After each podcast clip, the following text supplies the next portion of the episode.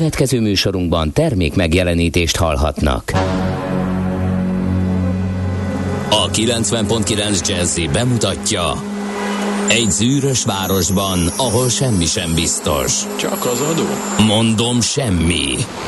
Ahol a kisbefektetőket senki sem védi meg a tőzsdei kilengésektől, és a sikátorokban leselkedik a kíméletlen hozamgyilkos.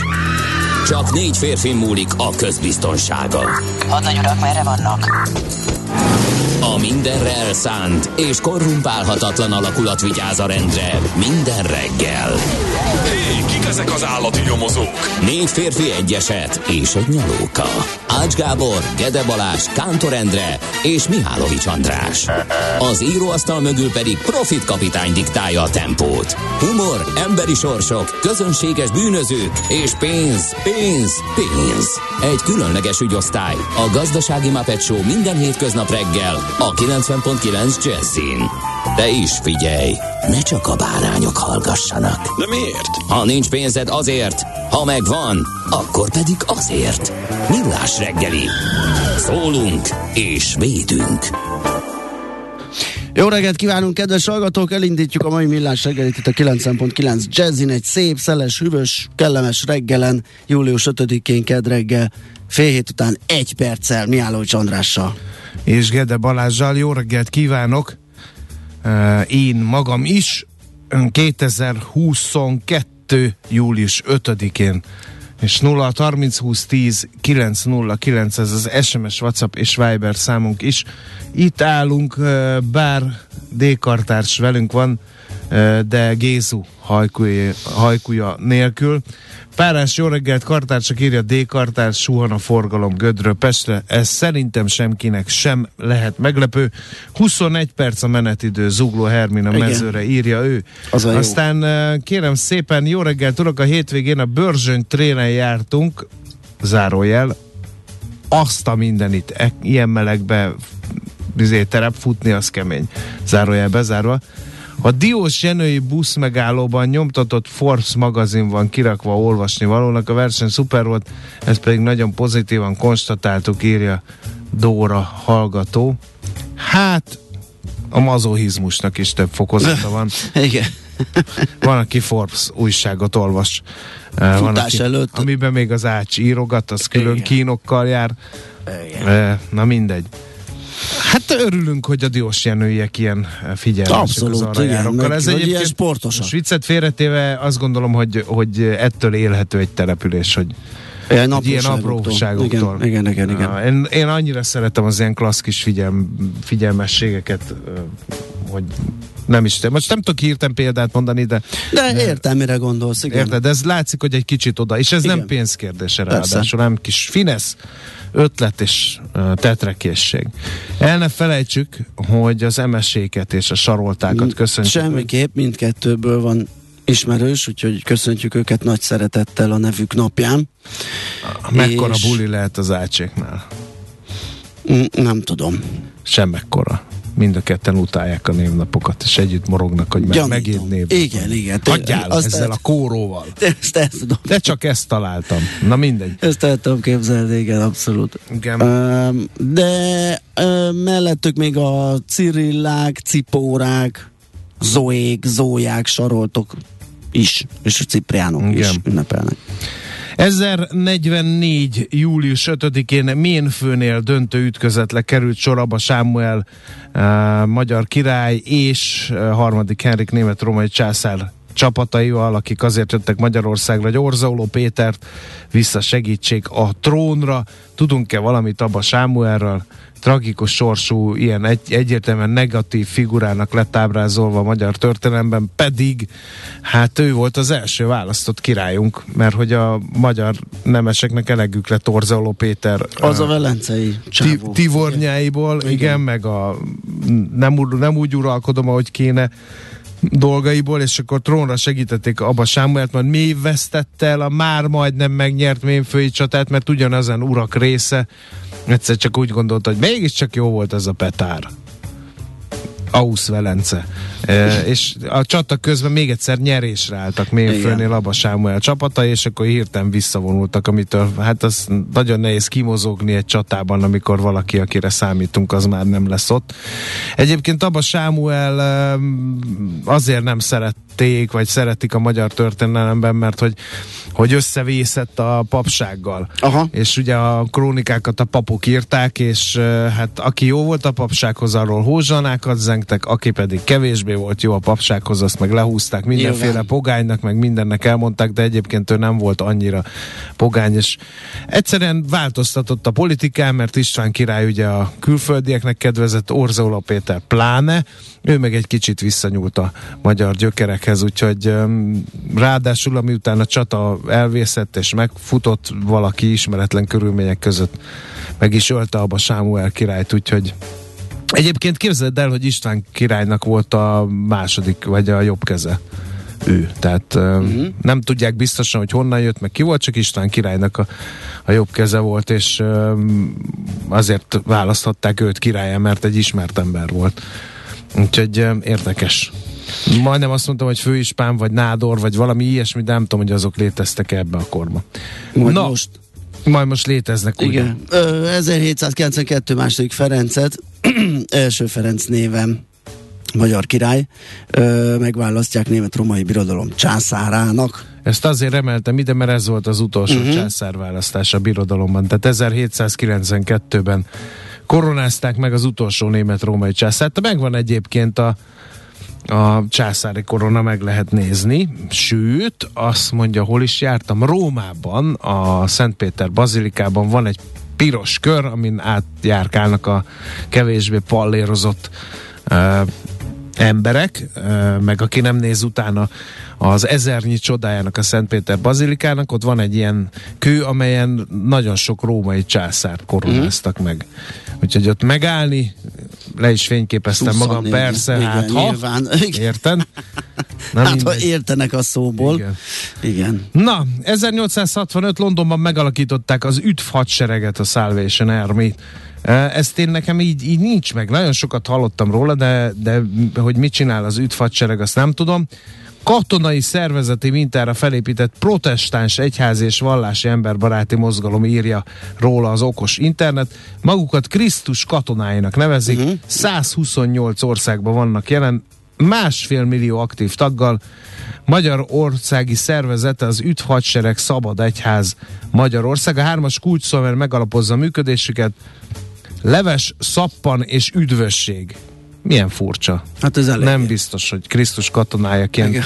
a pont leves, a leves, szappan és szappan és üd, az üdvösség még De az étel, a tisztaság és a, és a lelkiek azok. Tehát azért szociális Igen. Téren tevékenykednek ők, hajléktalan szállót, menhelyek, Hát kicsit ők egy vörös kereszt, egy mátai szeretett szolgálat, egy, egy bármilyen olyan karitatív szervezet, ami, ami, ami ezekkel foglalkozik. Igen. No, hát az üdvhadsereg születésnapja van. 1914 Hát ez július 5-e, ez nekünk nem annyira jó dátum 1914-ben, második Vilmos német császár írta, hogy Ferenc József nyugodtan, nyugodtan üzenjel hadat Szerbiának. Ott állok mögötted, minden rendben lesz, akkor még szerintem egyikük sem sejtette, bár nem tudom, ilyenkor egy ilyen nagy világégésben lehet sejteni szerinted, hogy nagy baj lesz ebből? József. Hát szerintem lehet, mert Na, Na, de össze most- lehet adni, össze lehet matakolni azt, hogy ki melyik oldalra fog állni, illetve hogy be fog-e szállni, vagy nem fog beszállni, legalábbis jó eséllyel, persze meg, meglepetések mindig vannak. Úgyhogy én azt gondolnám, hogy Figyelj, én meg nem. Tehát én kezdek szkeptikus Érzékelhető. lenni, mert most nézd meg, mi folyik Ukrajnába. Nem tudhatjuk, hogy hova rúgja ki magát. ez Nem, az de a- azt Ugye tudhatjuk. rettegnek a svédek, rettegnek a balti államok, elkezdtek fegyverkezni, a moldávok, gyakorlatilag az egész NATO elkezdett újra Úgy- fegyverkezni. Úgy nem tudjuk, hogy mi a következő lépés. Kína nagyon fejlődik, van. De azt sejtjük, hogyha ez eszkalálódik, és esetleg problémás lesz, és a NATO-val kerülnek konfliktusba, akkor ki hova és hogy helyezkedik. Bár egyébként Kínát még akkor sem tudjuk, hogy végignézi az egészet, és majd a És romokon, majd röhögő harmadikként, igen, röhögő igen. harmadikként szépen ö, ö, még nagyobb ö, befolyásra tesz szert, vagy pedig valaki mellé áll. Aki Hát- már élt 56-ban, az például írja már meg, legyen kedves a 0 30 20 10 9 0 9, hogy lehetett sejteni, hogy abból milyen nagy Pitty puty lesz. Azért nem írom az első vagy a második világháborút, mert hogy nagyon kevesen vannak Igen. már, akik az első világháború kitörését megélték, és szerintem nagyon kevesen, akik a másodikat is. Tehát, hogy lehetett ezt tudni, hogy ebből, mikor 1939. szeptember 1 megtámadták a lengyeleket, hogy ebből ekkora galiba lesz? Hiroshima-val, Stalingráddal. Hát, m- Normandiával? jó, í- Így, e, igen. Hát ezért mondom. Ezeket nem valószínű. Na, rebbenjünk tovább. Figyelj, Phineas Barnum, Igen, róla a megemlékeztünk. szakállas nőket, meg mit tudom én, a Yetit, meg a nem tudom én mit. Igen, akkor ezek voltak a legnagyobb De cirkusz. figyelj, ő akkora showman volt, hogy uh, ugye a Carnegie, Rockefeller, Hearst, Vanderbilt, Pulitzer, ezekkel a nagy nevekkel uh, emlegették egy lapon. Az első Uh, ugye ilyen showman volt, cirkuszokat működtetett, és ilyen nem tudom, az elefánt ember, meg ilyeneket Igen. mutogattak, ami ma már ugye egyrészt uh, megmosolyogtató, másrészt marhára nem PC, ugye testi uh, fogyatékossággal élő emberekből pénzt csinálni. Hát most már lassan az állatok is Igen. dobnak a cirkuszból, Igen. nem hogy az ilyen ember társaink. Egy Joyce Hess nevű vak, és szinte teljesen béla napszolganő volt az első produktuma, aki, a tudás, aki úgy volt terhíreztelve, hogy ő George Washington egykori ápolónője. Uh-huh. Ez volt az első produkció. Igen, és mindenki fizetett, hogy hadd nézzem már meg George Washington ápolónőjét, és azt híreztelték róla, hogy 161 esztendős. De persze kiderült, hogy csalás az egész. Na, hát ez a Phineas Barnum született uh, 1810. július 5-én. Ott a Cecil Rhodes 1853-ban angol politikus és közgazdász. Ő megvan, hogy miért lett ide ollozva? Miért? Hát mert kérem szépen ő alakította meg a De Beers Consolidated Mines nevű vállalatot, amely egykoron a világ vállalat? nyers gyémánt kereskedelmek 90 százalékát bonyolította le, és a piaci részesedése napjainkban is 60 százalék fölött van. Igen, mert ügyesen próbálják őrizni az ilyen gyémánt bányák a Hát pozícióikat. suttognak meg arról, hogy, visszatartanak. hogy vesznek ők véres gyémántot, hát, és Hát, hogy ne értéktelenedjen igen, el, igen, visszatartanak, igen, tehát hogy igen, ők- azért így Befolyásolják ezzel. a piacot erősen, igen. Egyébként egy igazi eh, brit kapitalista volt, eh, a gyarmatosítás megszállott híve volt, eh, ő alapította Rodézsiát, szerényen a saját neve után Ja, nevezte tényleg. el, úgyhogy ezt őt is ide tettük a Barnum. Micsoda nevek születtek ma a kapitalizmus idolai ők, hát hogy aztán mennyire volt tevékenységük üdvözítő, arról már szóltunk az Hát aki az volt, az pont azon az év, abban az évben és ezen a napon született, mint Cecil Rhodes, ő Csontvári Koszka, Tivadar, magyar festőművész. Hát ő legalább. ő legalább, alkotott, igen. igen. Akár csak Fischer Anni. Így van. 1914-ben született a jeles magyar zongoraművész, nagy buli lehet a szomszéd stúdióban, a klasszik Azt rádióban a hiszem. születésnapján. Aztán itt van uh, Horn Gyula, a magyar közgazdász, neki is uh, születésnapja lenne, ugye 2013-ban hunyt el Magyarország egykori minisztere, elnöke, külügyminiszter, 1932-ben született. Aztán egy másik politikus is kerek születésnapot ünnepel, Kóka János, magyar orvos, üzletember, politikus, gazdasági miniszter. róla. Hát, mert melóznak. Hát én azt értem. Azt hiszem benne van abban a Doktor 24 nevű cégben, Ja. ja. emlékezetem, Mhm, nem mhm, csal, és ott most nagyon. Aztán Roy Sheen Murphy, remélem jól beszélek, írül is. Igen, az mindig macera, hogy az hogy is van val- valójában, de Ír fogadjuk el. énekesnő, dalszerző, a Molokó oszlopos tagja uh, volt ő, elektronikus zenei dúról van szó. No, Azok sem olyan sok számosak. aztán azóta szólózik. Úgy rémlik nekem, ugye a Molokó volt egy-kettő, aztán Igen. annyi. Persze lehet, hogy nem, mert több, Persze, de, aztán lehet, hogy igen. de nekem csak mm, ilyen pár slágerrel mm, rémlenek, hogy észrevétették magukat. 0630 20 10 909 SMS, WhatsApp, Viber szám. Ez jött esetleg közben valami, vagy rázendítünk? Nézegetem, azt mondja, hogy Váci rakpart soroksári álomszerű most még, na de a közvágóhíd környéken minden lámpa sötét és óriási a káosz előlegez meg. Egy közlekedési A információ. Balatoni út is egyébként feltűnően, tehát szerintem az a tegnapi zsúfoltság lehet, hogy az a hétvégéről visszaérkezők csinálták, vagy, vagy nem tudom mi okozhatta, Hát de nálam az, hogy azért- hétfőn van torlódás, kedden meg üres volt a Igen, Balatoni egy álmodozó hölgy vezetett vezetett fel. Azért mondom, hogy vezetett fel, mert kb. úgy mentünk, mint egy ilyen konvojba, ilyen szép lassan, komótosan végig, záróvonal Ő is szundikált, te is. Én nem szundikáltam, én készültem a műsorra, és akkor maradjunk ennyibe. Jó. Közlekedési információkat, ha valaki tapasztal fennakadást, vagy éppen suhanást, a 0 30 20 10 9 0 9 várunk, de egyéb információval is lehet uh, szórakoztatni például a műsor készítőit, hajrá! Ezt tudtad? A Millás reggelit nem csak hallgatni, nézni is lehet. Millásreggeli.hu Benne vagyunk a tévében. Na nézzük, mi Nézzük. van nálad? Ehm, Nálam az van, hogy most jobb a mikrofon. Legalább tegnap- olyan jó, mint az előbb. Az előbb ja, nem, elkezd- nem, tegnap igen, volt valami susogás. Húhovás. Nem susogás, szuszogás. A szuszogás te voltál, de Azt volt megírták, egy... mert most általában hogy nem lerről fel, hanem felről le. Áll a, Felőle, a, igen, a mikrofon. felőle, szigetek. Igen. De bejöttek a technikától, és azt mondják, hogy kitakarja az arcomat, úgyhogy most megint lenről fel van a mikrofon. Aha, Kíváncsi vagyok, hogy nagyon mikor jó. írnak azok, akik És szerint az arcod is szép. szuszogok. Nagy, mint szokott lenni. Hát Te igazi jó barát vagy. Na, toljad, mi van nálad? Nálam a népszava van. Uh, azt írja a lap, hogy áprilisban több mint ha- 3%-kal 1000 köbméterenként körülbelül 934 euróra nőtt Magyarország orosz gázára. Ezt a lap munkatársa Marlic kolléga a KSA frissített külkereskedelmi nyilvántartásából számolta ki. Ez annál is kevésbé biztató, írja ő, mivel a TTF-nek nevezett irányadónak tekintető holland gáztős, de két hónappal korábbi februári 800 eurós átlagát 4%-os csökkenés eredményezte. Az orosz tarifa így már 16%-kal haladta meg a kiinduló pontnak tekintett tőzsdei árat írja tehát a népszava. Aztán törvényes volt a januári tanársztrájk, erről is a lap ír, nem sértette a sztrájk törvényt a pedagógusok szakszervezete és a pedagógusok demokratikus szakszervezete által január 31-én szervezett két órás figyelmeztető sztrájk. Az jogszerű volt, állapította meg a kúria azt is kimondta, hogy a szakszervezetek által meghirdetett sztrájkkövetelések is jogszerűek. Aztán van új elnöke az ÁSZ-nak, jó sokáig Vindis László lett az állami számvevőszék elnöke, ezt a posztot, ugye Domokos Lászlót váltja, és ezt a posztot egészen, tessék figyelni, 2034-ig töltheti be. Szép. Hely, ha én egyszer állsz elnök. Igen. Lehetnék, mennyit járnék mindenfelé.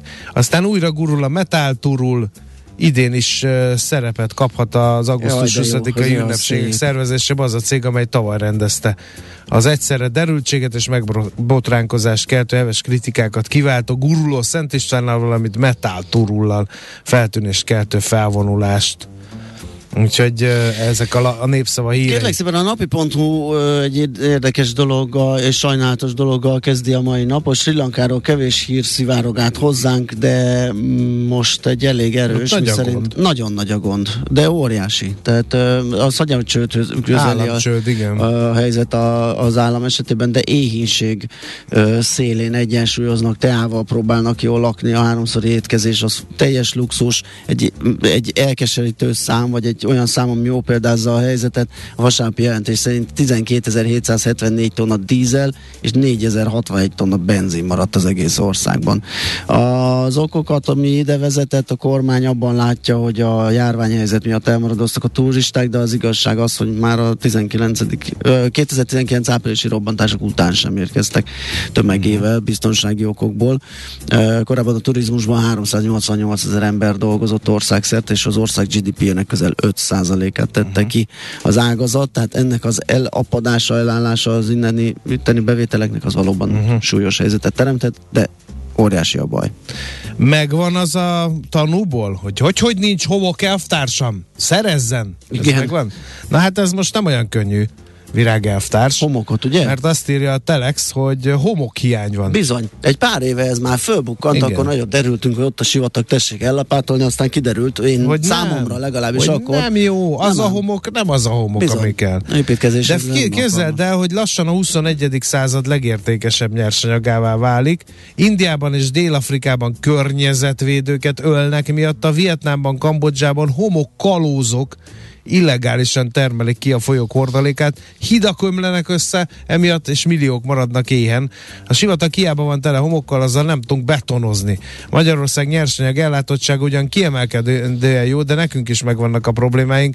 A folyóinkat már most túlkotortuk például. Hát én most jöttem ugye vizitúráról, a Duna Limes szakaszát eveztük végig, mint az közismert, 300 valány kilométer, és ott azért szép nagy homokpadok vannak, de hát ez nem, nem, nem, nem, lenne jól megjelen egy bazion nagy kotróhajó, és ott Na mindegy, bővebben a Telexen lehet olvasni a homokhiányról, aki erre kíváncsi.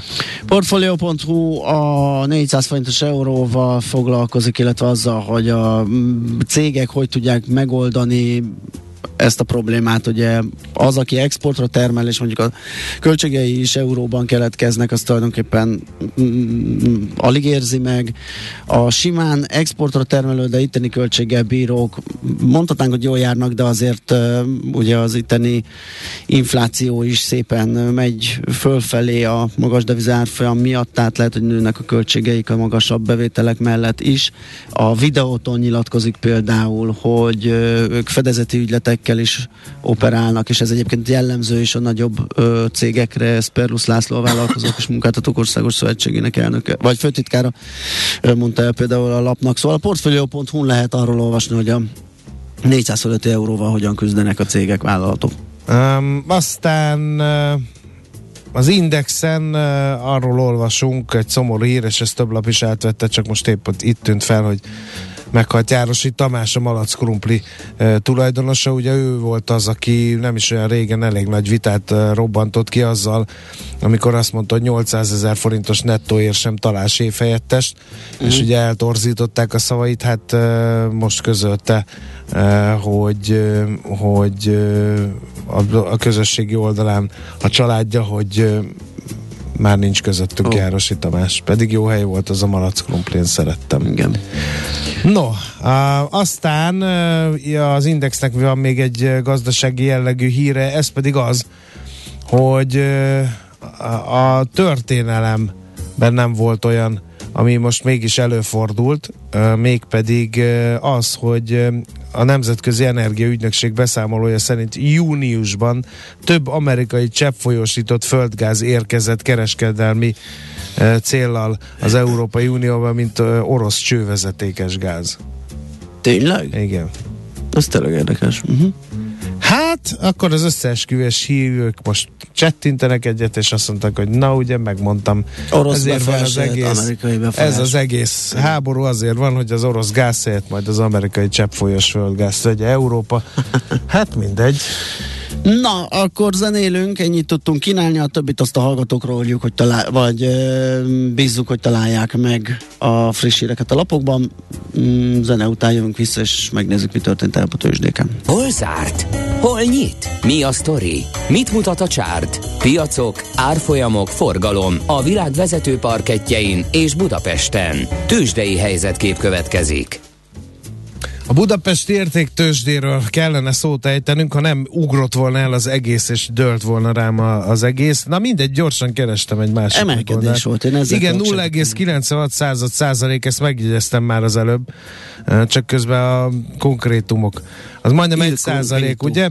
E, azt mondja a portfólió elemzése, hogy még mindig az 50 és a 200 napos mozgóátlag alatt áll, tehát közép és hosszú távon esőtrend várható. Ha ez ilyen egyszerű lenne, igen. Igen. Viszont a 20 napos mozgátlag a fölött áll, ami arra utal, hogy rövő távon emelkedő. Tehát itt most mindent elmondtunk. Igen. Ugye? Leheted. Na, a blue chipek többsége egyébként drágult a Magyar Telekom. Ezt a buxra írták? Abszolút. Uh-huh. 3,4%-a került fejebb a, Richt, a Magyar Telekom, az OTP árfolyam 1,7%-ot emelkedett, a Mólé 1,3%-os pluszban áll, a Richter viszont 1,2%-os mínuszt hozott össze. A közepes papírok piacán, hát mi más vitte volna a prímet, mint a Waberers, amely 23, igen, nem elírás, 23,9%-ot tudott erősödni. Az akkónak sem volt rossz napja, a 11,9%-os. Ugye a Wabereznél érkezett egy vételi ajánlat, és hát ugye Tibor István igen, gondolta, gondolta úgy, hogy jó lesz egy-két A bankszakma után a szállítmányozásban is, meg, meg és a, a szálloda, és a, és, a, és a után, igen, most jó lenne egy kis logisztikát, és csippenteni. Uh, úgy képzeld el, hogy a Wabereznek annyira jó napja volt, hogy a negyedik legforgalmasabb papír volt a Budapest értéktőzsdén, uh, lehajrázta a Magyar Telekomot is. Olyan nagy forgalom volt Aha. benne. No, ez volt, és akkor hát figyelj, az x kategóriában nagyon ergya volt ott minden, tehát alig-alig volt forgalom.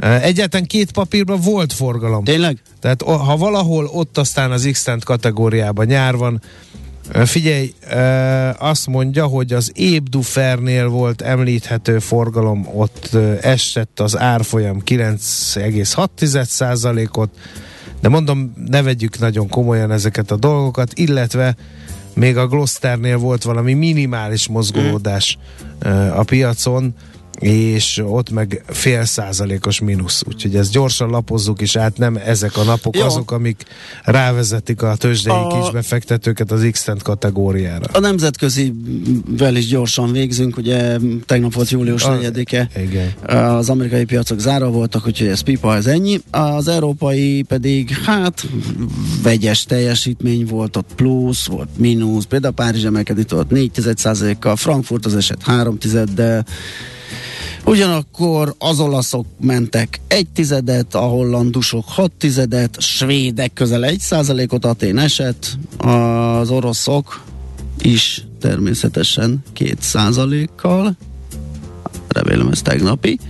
És most hajnalban Ázsiában pedig azt lehet mondani, hogy egységesen jó lenne a hangulat, hogyha a Shanghai a kínai index nem esne 2 kal mert hogy emelkedik India, emelkedik Dél-Korea, az egész masszívan, másfél százalék is emelkedik Tokió is, 8 tizeddel és Hongkong is fél százalékkal. Tőzsdei helyzetkép hangzott el a Millás reggeliben. Figyelj, kettő dolog jutott eszembe. Egyrészt ugye lövöldözések voltak a függetlenségnapi Aha. ünnepségeken Amerikában több helyen. Hova jutott a világ, hogy nem is ejtettünk szót erről? Most ezen így némi kritikai éllel fogalmaztam meg hogy mekkora az inger küszöbe már a sajtónak, hogy az ukrajnai háború, és ha valaki öt évvel előre utazik az időbe, és hallja a mai adásunkat, nem nagyon utalunk az ukrán háborúra. Tehát ugye az a szomorú, Igen. hogy ezek a dolgok a hétköznapjaink részévé váltak. A másik, ami nekem kinyílott a bicska zsebembe, igaz, hogy holnap kellett volna morogni, de amit az HBO-nál csinálnak, az azonnal mondjon le valaki. Hogy megszüntették a saját gyártású Hát a, igen, meg eltüntették azokat a tartalmakat, amiket Ami már legyártott. Tehát most én azt gondoltam, hogy a besugót egybe lenyomom.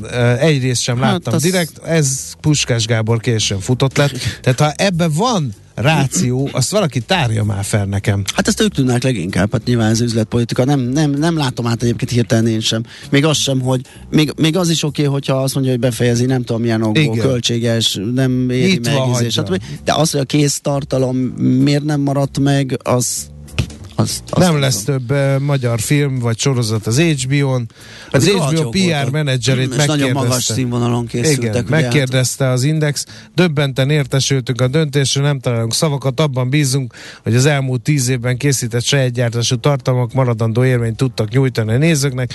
Hálások vagyok mindenkinek, aki ez idő alatt uh, tudásával, odadásával hozzájárult a sorozatok elkészültéhez. Ezt a pr mondja? Ezt mondta. Igen. Mármint az itt Tony, tehát neki is meglepetés volt gyakorlatilag gyakorlatilag az anyacég döntése ebből. Nekem az jön Hát én ezen sírok, ezen komolyan. Hát igen, elég szomorú, mert, mert, mert, mert tényleg jók voltak, és, és sok pénz és tudás volt benne, tehát tök nézhetőre gyártották ezeket a Ezek a streaming, szóval figyelj, tegnap az HBO Maxot is megpróbáltam tévékészülékemen, leszették az összes filmet, menjek az HBO Maxhoz, csak most vegyek egy sticket, hogy okos tévém legyen, tudják követni, hogy én mit nézek, meddig nézek, mikor nézek, direkt számon, vagy távol tartottam magam ettől eddig. Uh-huh. De most kell vennem egy sticket, hogy hozzáférek ahhoz, amiért egyébként fizetek. Tehát az érted? Jó. Vagy nézhetem Vagy a laptopon. Laktokról, igen. Hát, hát de, ö... magyarok. Hát miért nincs senki az utcán? Mikor ezt művelik velünk a streaming szolgáltató. Hát ennél Ennél Na felháborítóbb kevés dolog történik ebben az országban. Na jó, menjünk tovább. Vagy talán túl jól sikerült a Besugó című sorozat, Lehet. és leszedették a műsorot. Lehet. Na. Hasonlított, volt ott egy-két mm, hasonlóság, meg, meg karakter párhuzam is lehet, hogy na jó, nem.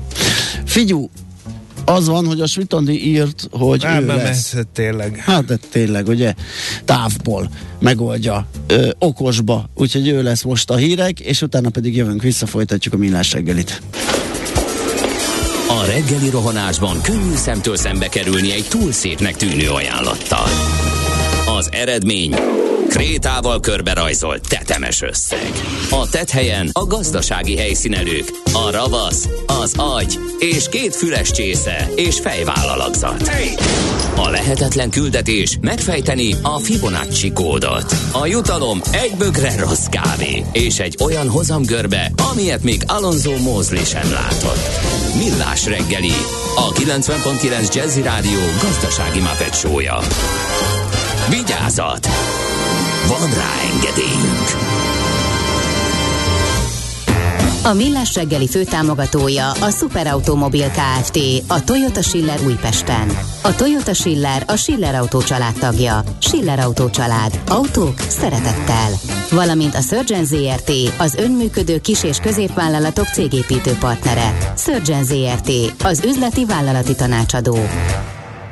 Anita, Nono, a főcím alatt nem adjuk be a műsorvezető bácsikat, mert épp a reggeli utolsó morzsáit Ó, próbálják lehet, hogy legyűrni. a film egyes Ez rendkívül erőtelen képet fest tábunkról, miközben, ja gyerekek, ne egyetek égyomorra halolaj kapszulát. Igen. Ezt még jó tanácsként fogadjátok el Bandi bácsitól. Egyébként ez a millás reggeli, a 90 Neked annyi volt a reggelid, Rádió. egy halolaj kapsz? Nem, csak a rossz volt a sorrend. Ja, értem. Tehát előtte az appelyet kellett volna leküldeni, és utána a, a halolaj kapszulát, nem a... Fönnáll a veszélye, hogy magamra hagysz, hogy mikor Nem, nem, mert a tünet az az, hogy ö, minden halszagú, úgy érzem. Ja. Tehát így a mikrofon, a...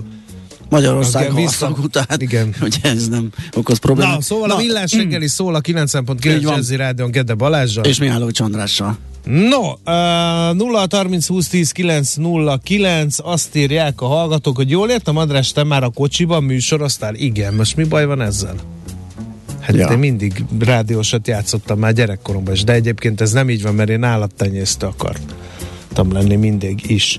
Aztán 38-ban a Szovjetunió belépését lehetett tudni, de hogy az atommag hasítható egyáltalán, az még kétséges volt, írja egy hallgató. Egy másik pedig e, megelőlegzi Budapest rovatunkat, a 11. kelet nem agglomeráció, mégis alig van víznyomás ma reggel, írja Viktor Igen, hallgató. Lesz itt gond, 22-ben is időnként észre lehet venni. Hát nem agglomeráció, de mégis olyan, ami, ahol ott meg ugye óriási társasházak nőttek, és ugyanaz, tehát azonos infrastruktúra mellett Igen. szaporodtak nagyon az ott lakók száma, vagy szaporodott nagyon az ott lakók száma, úgyhogy igen, ez egy, ez egy ismert jelenség. Mindjárt foglal, foglalkozunk ezzel megint, csak megnézzük közben, hogy az utakról vannak-e híreink.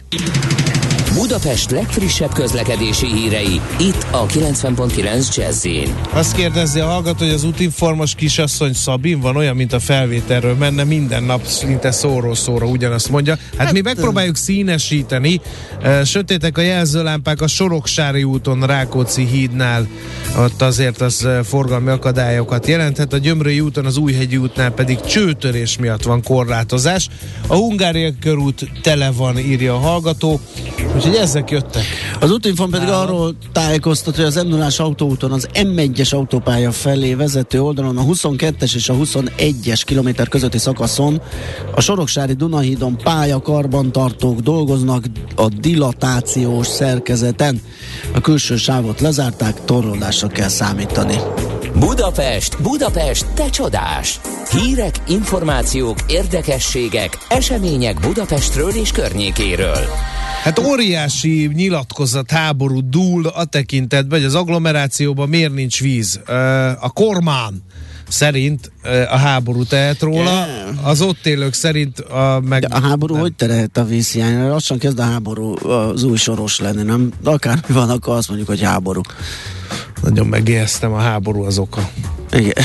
Az, hogy ilyen vagyok ma reggel, Az is. A, annak is. Na, szóval azt írja a portfólió például, de több lap is beszámol erről a helyzetről, hogy a, helyzetet nem a, rezsi, a rezsi, nem a rezsicsökkentés nehezíti el, hanem a háború. Ezt Mencer Tamás mondta Solymáron a vízhiány kapcsán, és azt is mondta, hogy 17 milliárdos beruházást terveznek, de az majd csak két év múlva indulhat meg. Ja, akkor indul Közt. meg, tehát majd Igen, négy mire- év múlva igen. lesz a víz. A, a víz koalíció viszont uh, írt egy nyílt levelet, amelyben tételesen szávolták, hogy ez lenne a helyzet. Azt mondja, hogy azt írják a nyílt levélben, hogy a rezsicsökkentésből adódó pénzhiány miatt elmaradtak a szükséges beruházások, kapacitásbővítések, valamint nagy kiköltözési hullám volt az agglomerációba, amelyel nem tartott lépést az infrastruktúra. Ez azért elképzelhetőbb, mint a háború, mert hogy ezekről mi beszélgettünk. Persze. Tehát amikor ugye a rezsicsökkentést kitalálták, akkor a műsorba végigmentünk, és ott mondták a villamosművek, meg a, vagy villamosipari cégek, meg. Meg volt a lepülés, egyek talán, vagy ki volt az, aki kitette a megtelt táblát, és Igen. ugye nagyot ment, mert ö, m, folyamatosan a hírekben volt, hogy ők észrevették és észlelték, hogy problémák lesznek, és már, már nem szeretnének oda költözőket, és tovább, az, hogy tovább bővüljön a lakosság száma településen. Mert ez ezzel jár. Tehát ez sokkal gyorsabb, sokkal egyszerűbb házakat építeni, beköltözni, mint a hozzátartozó infrastruktúrát fejleszteni, tehát nem tud lépést tartani, előbb-utóbb lesz ebből egy Na, probléma. A másik hír megint csak a, arra vonal egy, egy vitás kérdés, az Országos Katasztrófa Védelmi Főigazgatóság között egy 300 településen, köztük Budapesten 50 ezer hektáron fognak szúnyogot írtani. A hétfői közleményben tudatták Gyéríteni, nem? gy- gyéríteni. Mert már nem figyelj, írtunk. én most így lementünk ezen a ezen a kis folyami Hú, túrán. tényleg, figyelj, nem? elevenen, én még, figyelj, engem nem szeretnek a szúnyogok, és ez így ez így tény, tehát szoktunk ezen viccelődni. Ez engem mert ez vérminőség kérdő, engem meg nagyon. Tehát, Na most képzeld el, hogy engem is, de olyan szinten, hogy a szemhíjamat, tehát Atya. borzat, tehát én még ilyen, ekkora szúnyoginváziót nem láttam. Jó, de ott a Duna, tehát például Érdnél, Persze. amikor ott táboroztunk. Na, a munkálatokat az esti és éjszakai órákban fogják végezni szélcsendes időben. Ha az időjárás nem teszi lehetővé az előre meghirdetett időpontban a szúnyoggyérítést, akkor a következő két nap során végzik a, a permetezést. Egyébként tájékoztatták a lakosságot a katasztrófa védők, hogy a múlt heti kánikula és a több hete tartó szárazság miatt az ország jelentős részén szinte megszűnt a csípő szúnyogok jelenléte, eltűnt a tenyésztőhelyek többsége, és a tartós meleg a kifejlett szúnyogok élettartamát is csökkenti. Hát én ezt nem vettem észre. Bevallom neked őszintén. Hát ott, Úgy ott, csíptek, mintha muszáj lett volna. o, ott biztos, hogy koncentráltan ott vannak a víz mellett, ugye azt igen, csak szeretik. Na jó, akkor körülbelül ennyi, és akkor maradunk még a víz, víz közelében, ugyanis hát azzal szembesülnek a fürdőzők, fürdőket, strandokat használók, hogy hát ott is Még megugrottak. a... egy léci, egy épületfestményt már mondjuk már el, az tényleg rövid Jó. és annyira tetszik a szívemnek. Hamarosan átadják a Korvin sétány mentén épült utolsó lakóépületet, a Kordi által jegyzett Grand Corvin második ütemét, és a cég a projekt melletti tűzfalra a Színes Város csoporttal közösen a Pál utcai fiúk egy részletét eleveníti meg, egészen pontosan azt, amikor a fiúk ugye golyóznak, és aztán jönnek a pásztorok és einstandolnak, azt már nem lehet látni, csak a golyózás me- emelkedett Igen. pillanatait. Na, De nem rossz, tényleg. Ugye, hogy milyen jó, te meg Érdekes kihagytad volna. Én, na, ezekről beszéltünk indítás, hogy ezek azok az apró kis dolgok, Igen, igen, igen. amik Kis település, nagy településnél mindenhol kellemes a, az ott lakóknak, vagy az arra látogatóknak. Na, megyünk tovább akkor, és uh, mit ígértem? Ja, hogy fürdőzünk. Nekünk a Gellért hegy a Himalája. A Millás reggeli fővárossal és környékével foglalkozó rovata hangzott el. Na, ez a millás reggeli, Na, kérem tisztelt. Jackson tehát továbbra Five is a váratlanul Jackson Five. Abba hagyta, abba hagyta minket, Azt hittük, hogy még itt húzzák a talpalá. No, hát akkor elindítjuk mi itt a strand szezont a Millás reggeliben, legalábbis egy eh, háttérbeszélgetés keretei között. Balogh Zoltán, a Magyar Fürdőszövetség főtitkára lesz az áldozatunk. Jó reggelt kívánunk! Jó reggelt kívánok, Jó reggelt. a rádió hallgatóit is. Mivel arról beszélgettünk, hogy az agglomerációban marha nagy problémát jelent a, a víz hiány, meg az akadozó vízellátás, és a hallgatók megszórtak bennünket mindenféle üzenettel, hogy még hol lehet gond a vízellátással, akkor az első kérdés így hangzik, tessék mondani, víz lesz a medencékben? Hát természetesen lesz, és van is, hiszen alapvetően mi teljesen más e, e, hálózatról látjuk el a, a medencéket vízzel, mint ami uh-huh. az ivóvízzel ellátja a, a lakosságot. A legtöbb e, fürdőnek saját kutya van, mint hidegvizes, illetve ott, ahol ugye termálvíz is van, az természetesen megint egy, egy külön kút, és jóval mélyebb vizadó rétegből veszük a vizet, uh-huh. mint, a, mint az ivóvíz. De, de igen, valóban látjuk mi is egyébként, hogy a, az asszályos nyár, illetve a nagyon kevés téli csapadék e, e, so, sokkal kisebb vízhozamot ad, uh-huh. vagy er, eredményez. Vendég van, mert azt olvassuk, hogy főleg a fővárosban még nem tért vissza a turizmus a, illetve, a régi szintjére. Igen, hogy indult a szezon, ugye, mert a klasszikus, a rajtpisztoly az május 1 dördül, de nem volt annyira jó strandidő, úgyhogy esetleg csúszhat ott ez a Hát igen, régen ugye klasszikusan azt mondtuk, hogy május 1 indul a strandszezon, most azért ez már, már elnyúlott, hiszen a legjobb, legtöbb fürdő nem csak szezonálisan működik, hanem, hanem télen-nyáron, hiszen vannak fedett létesítményei is, de természetesen vannak, és főleg ugye Budapesten vannak a, a klasszikus külvárosi azon fürdők, amelyek strandként üzemelnek, azok még később is nyitottak, mint május 1. Ezek valóban egyébként nem is a, a, a külföldiekre építenek elsősorban, de ahogy is mondta, még nem tért vissza az utolsó békeév 19 számaihoz a, a vendégforgalom, de közelít, sajnos még nem tartunk ott, és valóban a, a Covid miatt a legnagyobb fürdők, így a Budapest gyógyfürdő és Hévizei ZRT, illetve a turisztikai agrelemáns vidéki fürdők szenvedték el a legnagyobb károkat ugye a turizmus visszaesése miatt, de azért nem panaszkodunk, az idei év eleje ugyan, hogy említették, nem volt igazán a célos időjárás szempontjából, de, de én azt gondolom, hogy az elmúlt hónap, illetve hát kifejezetten itt a, az elmúlt napokra is gondolok, az égiek is velünk voltak, és kedveztek mm. annak, hogy mindenki inkább a strand felé menjen ebben a forróságban. Egy nagyon fontos dolog, amit mindenképpen meg, meg kell beszélnünk, ez ugye két dolog a háború, ami mostanában témát szolgáltat a gazdasági szereplőknek, illetve az energiára. Hát azt gondolom a háború talán amiatt, hogy sok turistát elriaszt, de ezt a témát már ugye kibeszéltük a fürdőkből, ez most annyira nem releváns, viszont az energiaárak. Azért gondolom, hogy eléggé energiaigényes művelet a medencék vizét forgatni, tisztítani, stb. stb. Hát így van, ugye jelentős teljesítményű villanymotorok szükségesek ehhez, és köszönöm szépen a kérdést, és össze is függ ugye talán a háborúval ez a drasztikus áremelkedés, tehát nem csak vendég szempontjából, hiszen számunkra kifejezetten fontosak voltak az orosz-ukrán vendégek elmaradásából adódik a probléma, hanem az energiárak emeléséből. A lakosság talán kevésbé veszi észre, de, de el kell mondjam, hogy a világpiacon tavalyi árakhoz képest ötszörös áron lehet most az áramot kapni, és jó duplájáért a gázt.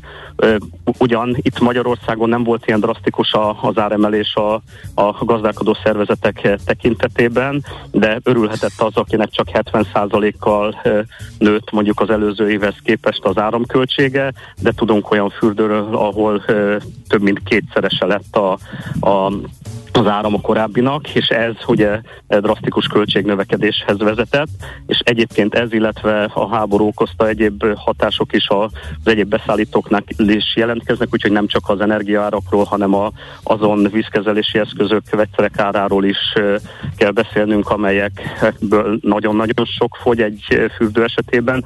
Ezek is drasztikusan emelkedtek, ilyen 100-280 százalék közötti áremelés volt, hát, illetve azt kell mondani, hál' Istennek a, a bérek is folyamatosan emelkednek, minimálbér, garantált bérminimum, ez további költségnövekedést jelentett a, a fürdőzemezetek részére. Tudták érvényesíteni a belépőjegyekbe? Azt én láttam, voltam más strandon, hogy emelkedtek az árak, de kérdés, Megírták hogy... is, hogy egy négy tagú család ma már 10 ezer forintból nem jut be egy fürdőbe.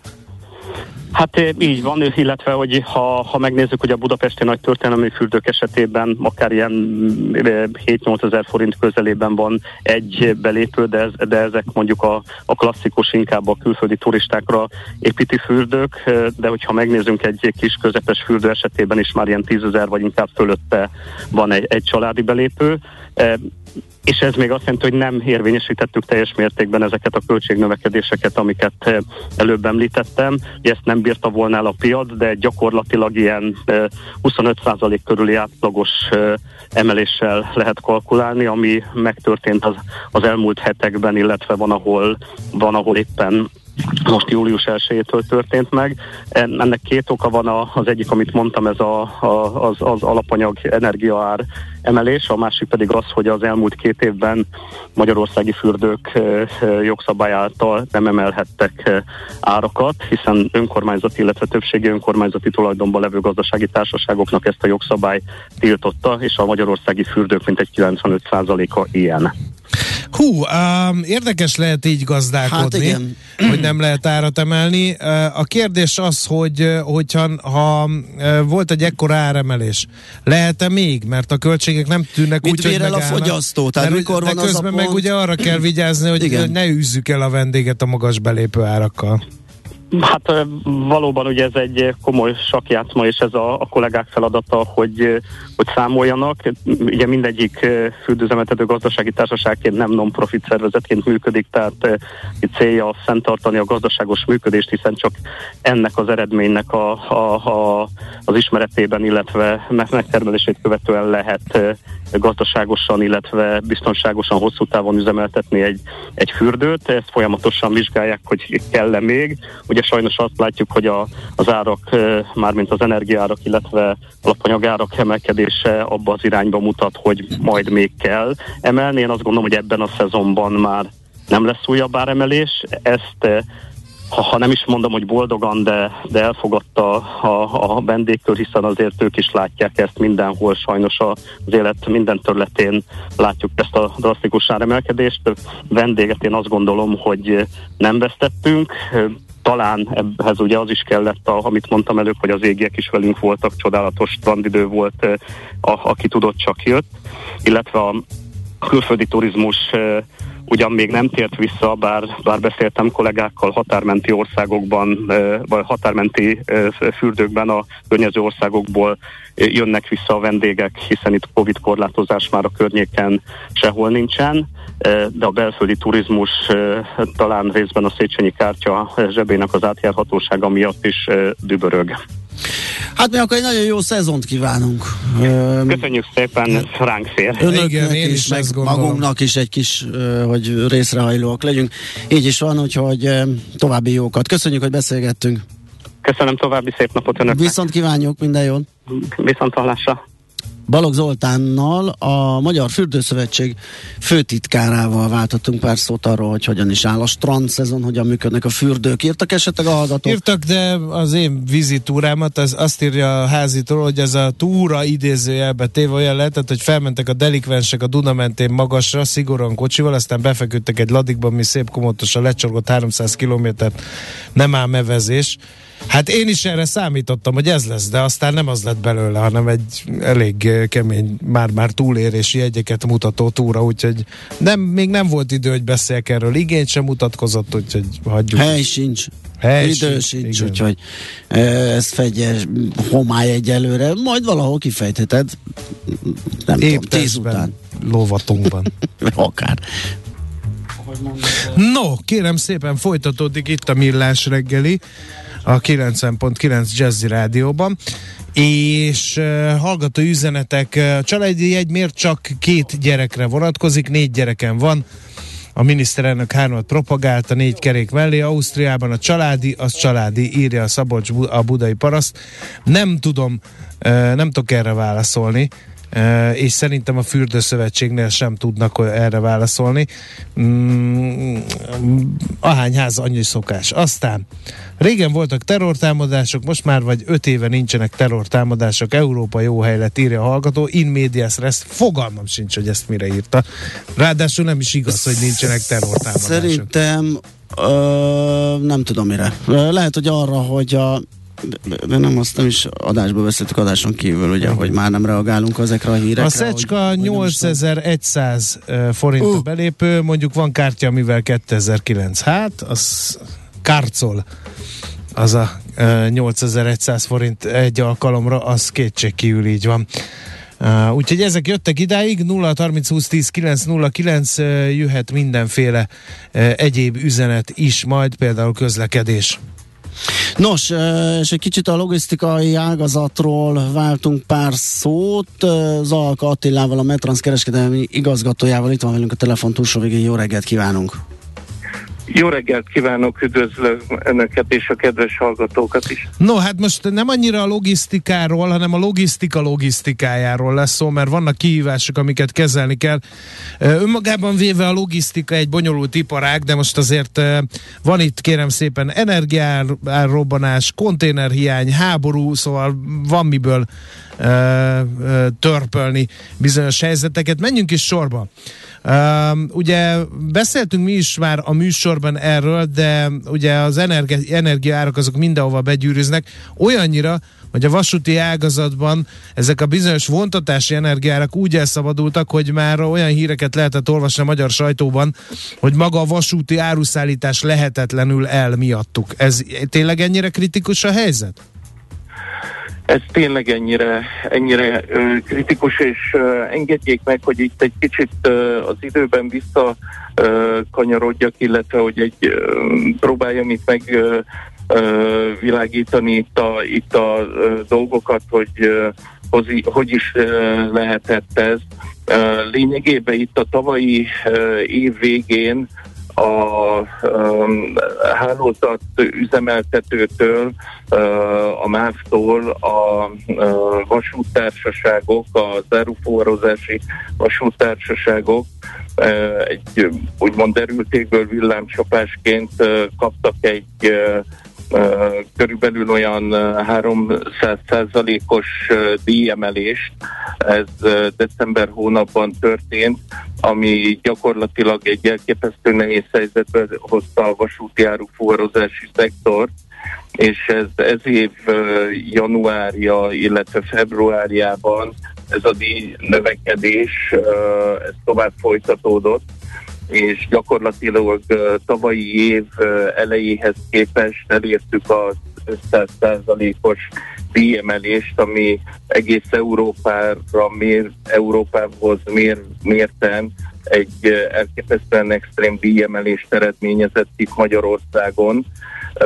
Ugye mi nekünk nem tisztünk a, a pálya használónak a beszerzési metodikáját minősíteni, de egy biztos, hogy ez egy borzasztó nehéz helyzetbe hozta az árufuvarozó, vasúti árufuvarozási uh, szektor. Ez az ár, ez, ez év tavasztán egy kicsit visszakompenzált, tehát gyakorlatilag ez a 300 os uh, díjemelésnél, illetve emelkedési metodikánál maradt ez a, ez a dolog és tehát ez még továbbra is egy, egy borzasztó nehéz helyzetet eredményez. Uh-huh. Lehet e- ezt mindenkinek meg kell fizetni, aki, aki áthalad Magyarországon, és teherfuvarozással foglalkozik, vasúti teherfuvarozással? Így van, tehát itt, itt nem liberalizált a, a, a piac. Tehát Aha. itt mindenkinek a magyar államtól kell megvásárolni a vontatási villamos energiát, tehát ez, ez nem választás kérdése. Ez Aha. van. De és, akkor, uh, akkor ilyenkor dönthet úgy egy árusz, egy, egy megbízó, vagy akár maga a vasúti cég, hogy hát ilyen áron köszönöm szépen, nem, én megpróbálom kikerülni Magyarországot, vagy ez nem ilyen egyszerű döntés? Ez, ez nem egyszerű döntés, de, de ez most már gyakorlatilag kimutatható. Tehát gyakorlatilag úgy néz ki a, történet, hogy a KSH adatai szerint is a vasúti árufuvarozási szektor az első Magyarországi vasúti árufuvarozási szektor ötödével csökkent. És gyakorlatilag a belföldi árufuvarozási részarány is 30%-kal csökkent, tehát ez most már kézzelfogható mínuszokat eredményez az áruforrózási szektorban kimutathatóan, és igen, nyilvánvaló a külföldi vasútársaságok a tranzitot úgy próbálják most már megoldani, hogy elkerülik Magyarországot. Uh-huh. Hű, ezek nem vidám hírek, és akkor még nem is beszéltünk arról, hogy van-e mit szállítani mert a tengeri hajózás sem egyszerű helyzetben van. Ugye extrém kikötői helyzetek voltak 2020-2021-ben, és ugye a sankhái lezárások után még már az idén is volt, volt erre példa. Hogyan lehet elkerülni a zsúfoltságot? Egyáltalán ki lehet-e számítani ezt a tengeri hajózás dolgot vasúti operátorként, hiszen ugye amit a hajók hoznak, azt általában vonattal szállítják tovább. Így van. Gyakorlatilag ez a helyzet nem egyszerűsödött, sőt, nagyon komoly problémák vannak, és a tradicionálisan komoly minőséget uh, hozó észak-német kikötők, ez alatt értem Hamburg, Bremerhaven, óriási problémákkal küzd. A zsúfoltság az gyakorlatilag megmaradt, vannak olyan időszakok, és pont ezzel küzdünk manapság is, hogy gyakorlatilag a kikötőt lezárják, és nem fogadnak vasúti szerelvényeket, nem rakják meg a vonatainkat, és ez a, ez a probléma, ez gyűrűzik tovább ugye a szárazföldi terminálok felé is. Gyakorlatilag a túlzsúfoltság az most már tetten érhető nem csak a kikötőkben, hanem a szárazföldi terminálokon is, ami, ami szintén egy óriási kihívás jelent cégünk számára, a Metrans számára is, hogy ezeket a borzasztóan nehéz helyzeteket próbáljuk valamilyen szinten az ügyfeleink felé enyhíteni. Hát ez egy nagyon nem egyszerű feladat, kiszámíthatatlanok a vonatok indítása, a vonatfordulási idők gyakorlatilag felborultak, ugye nem tudunk semmihez alkalmazkodni, a hajók hektikusan érkeznek be, amikor beérkeznek, akkor egyszerre több nagy hajó, a kikötők nem bírják kapacitással, illetve itt a szárazföldi termináloknál is gyakorlatilag tetten érhető az, hogy míg a konténerek ezelőtt két-három évvel egy olyan 15-30 nap alatt ö, ö, kimentek a terminálokról, az gyakorlatilag most 60-90 nap, mert az áru tulajdonosok sem ö, tudják ö, fogadni ezeket a, ezeket a konténereket, és a termináloknak a feladata teljes mértékben átalakult, mert gyakorlatilag raktárokká vártak már ezek a, ezek a terminálok. Ej. E, és akkor még egy utolsó e, gondolatkísérlet, a háború. E, ott kell kerülgetni Ukrajna miatt? Fontos az, vagy, vagy nem egy ilyen fontos vasúti közlekedési útvonal volt Ukrajna? Hát, ha csak nem Oroszország felől. Az ukrajnai, és itt konkrétan ami Magyarországot érint, itt az Áhonyi határátkelő, az egy nagyon szép évet futott be az elmúlt években. Itt konkrétan az Ázsiából érkező vasúton érkező konténerszállítás egy nagyon szép, dinamikus fejlődési pályán esett. Tehát ez sajnos ugye megszűnt. Nyilvánvaló, hogy itt a, a kerülő útirány az az a belorusz térségen keresztül, Malasevitén keresztül jönnek be most az áruk Európába, de ugye ott is túlzsófoltság jellemző, és most alakítottunk ki egy olyan lehetőséget, hogy a konstancai kikötőn keresztül ez a déli régión hozzuk be az árukat, illetve próbáljuk kikerülni a, a háborús helyzetet. Hát ez a, hát ne haragudja, nem megbántani akarom, ez a katyvasz, ami itt van a, a vasúti fuvarozásban, ez egyet jelenthet, e, brutál nagy áramelkedés és nagy bizonytalanságot. Hogy lehet így dolgozni? E, mert nem is mindig minden problémára, hogy hallhattuk, megoldás az áremelés, mert az energiára talán igen, de, de a, azt az ügyfél nehezen tolerálja, hogy hát nem tudja, hogy mikor jön meg az áru, amit rendelt, és amit föladtak időben mondjuk. Így van. Így van. De akkor mit tudnak csinálni? Garanciát vállalnak? Vagy biztosítás van? Vagy, vagy hogy működik most? Itt, itt, itt gyakorlatilag egy, egyet tehetünk, az ügyfeleknek tovább kell adni ezt a, ezt a nehéz helyzetet a, az, az exportőrnek, illetve az importőrnek.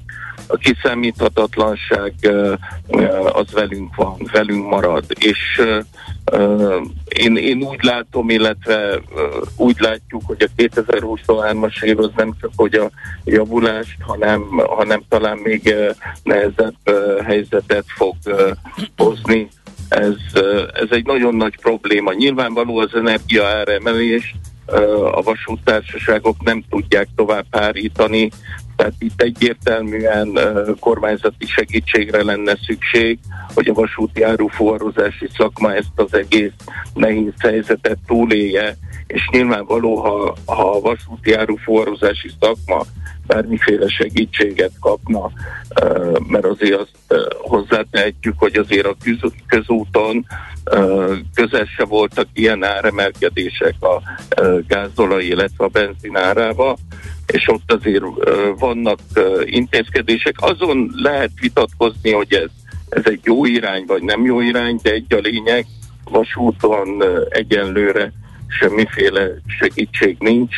Ezt mi nagyon várjuk. A kormányzat úgy néz ki, hogy nyitott erre, gyakorlatilag ez egy nemzetgazdasági érdek, és ugye nem beszélve arról, hogy, hogy itt egy kitűzött klímacélok vannak, ami, ami ugye 2030-at, illetve 2050-et érinti, és ezek a klímacélok elérése, elnézés, ez nem valósítható meg a vasúti áruforrozás nélkül.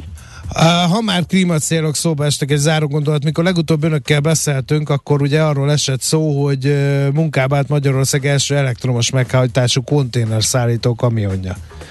Na Így most, van. hogy ilyen magas a villamos energiár, ez segíti ennek a terjedését, vagy éppen gátolja? Hát biztos, hogy nem segíti, tehát ez egyértelmű. Annyi pozitívum van ezzel kapcsolatban, és köszönöm kérdését, és nagyon jól esik, hogy emlékszik erre a sztorira. Igen, üzembe helyeztük ezt a, ezt a kamiont, működik, üzembiztosan, nyilvánvaló, hogy, hogy most ezek a villamos energiaállak, ezek nem a mi oldalunkon állnak, de ami jó hír, illetve ami pozitívum, hogy folyamatosan pont a múlt héten is megkerestek ezzel kapcsolatosan közúti áruforrozó cégek. Tehát én úgy gondolom az irány ez menthetetlenül, hogy, hogy a teljes karbonsemlegesség mellett a klímacélok elérésével a közúti áruforrozás is ilyen irányba menjen el. Tehát gyakorlatilag azt, hogy a Metransznak a portfóliójában most már megtalálható az, hogy a, egészen a kikötőtől teljesen a Dórig, a végpontig teljes 100%-os klímasemlegesség mellett tudjuk szállítani az árujainkat. Ez mindenféleképpen a mi olvasatunkban ez a jövő, és mi ez mellett kitartunk. Nyilvánvaló, hogy ez a, ez a helyzet most ennek nem kedvez, de, de a szándékunk az, az hmm. semmiben nem tagad. Nagyon örülök, hogy a végére csak sikerült valami enyhe pozitivizmus csempészni a beszélgetésben, mert nagyon borúsra sikeredett, de hát e, ilyen körülményekkel kell Igen. gazdálkodniuk. Nagyon szépen köszönjük az információkat, okosabbak lettünk, hála önnek. Én is köszönöm szépen, és minden jót kívánok. Minden jót, minden jót, viszont hallásra. Zahalka Attilával, a Metrans kereskedelmi igazgatójával beszélgettünk a logisztika logisztikájáról.